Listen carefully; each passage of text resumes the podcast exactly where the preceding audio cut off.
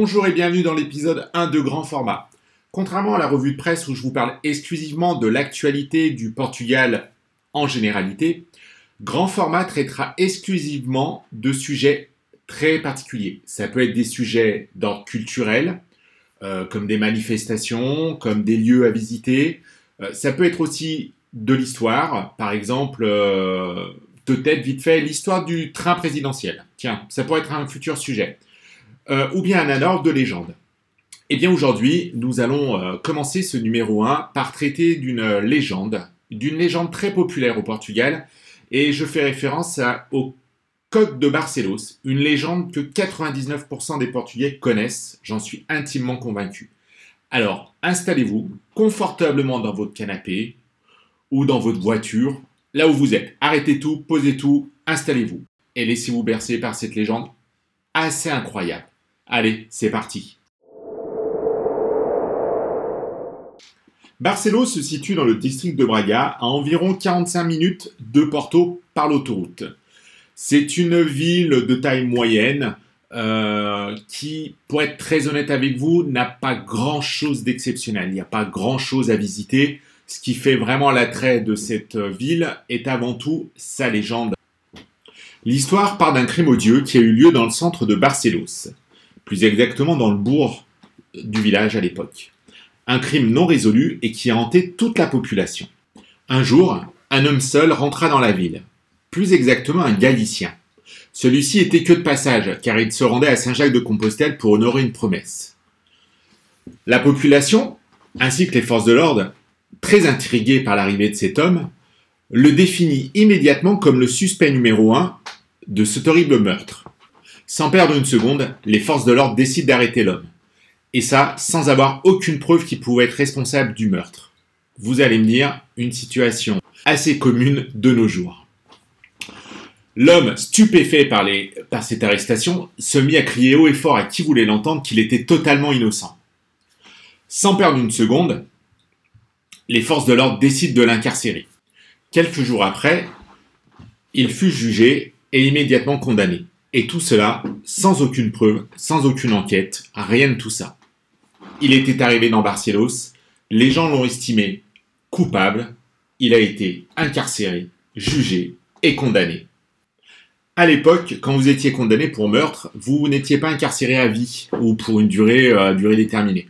Bien au contraire, vous aviez le droit à la peine de mort. Et malheureusement pour lui, c'est bel et bien la condamnation qu'il a eue. Quelques jours après avoir été jugé, les forces de l'ordre l'ont emmené devant la potence pour lui mettre la corde au cou. Au moment même où euh, le, policier lui mettait la corde au cou, il demanda à ce qu'il puisse être conduit de nouveau devant le juge qui l'avait condamné.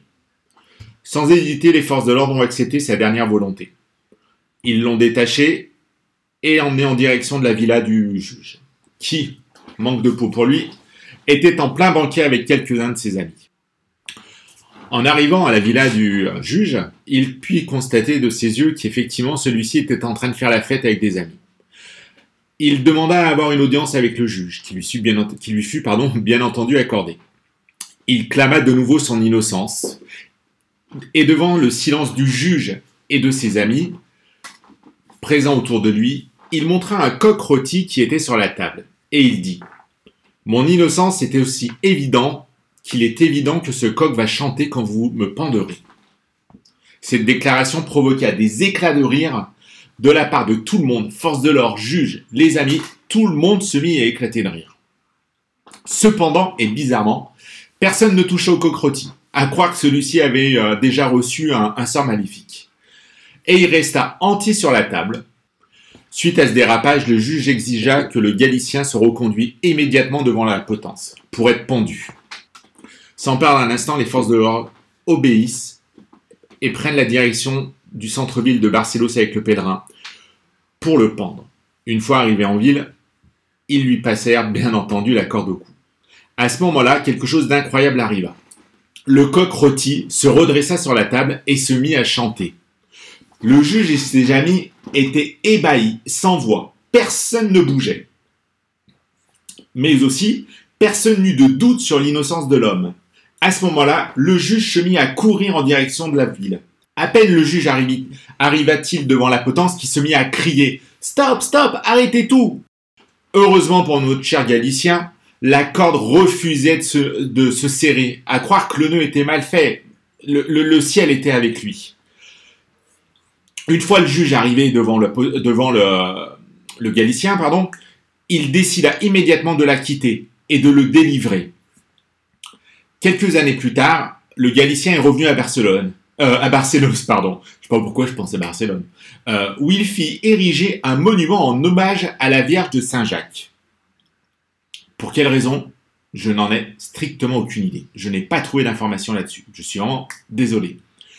Le Portugal, suite à cette histoire, adopta le coq de Barcelos comme symbole.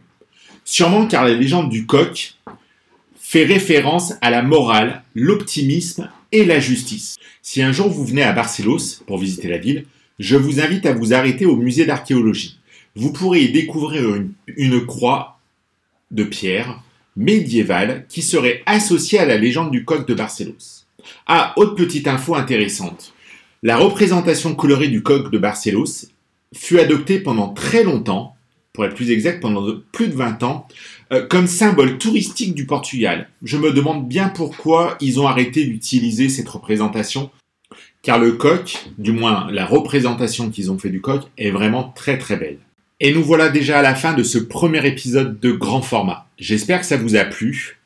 Et pour ma part, je vous donne rendez-vous très vite pour un nouvel épisode de revue de presse et incessamment sous peu pour un nouveau grand format.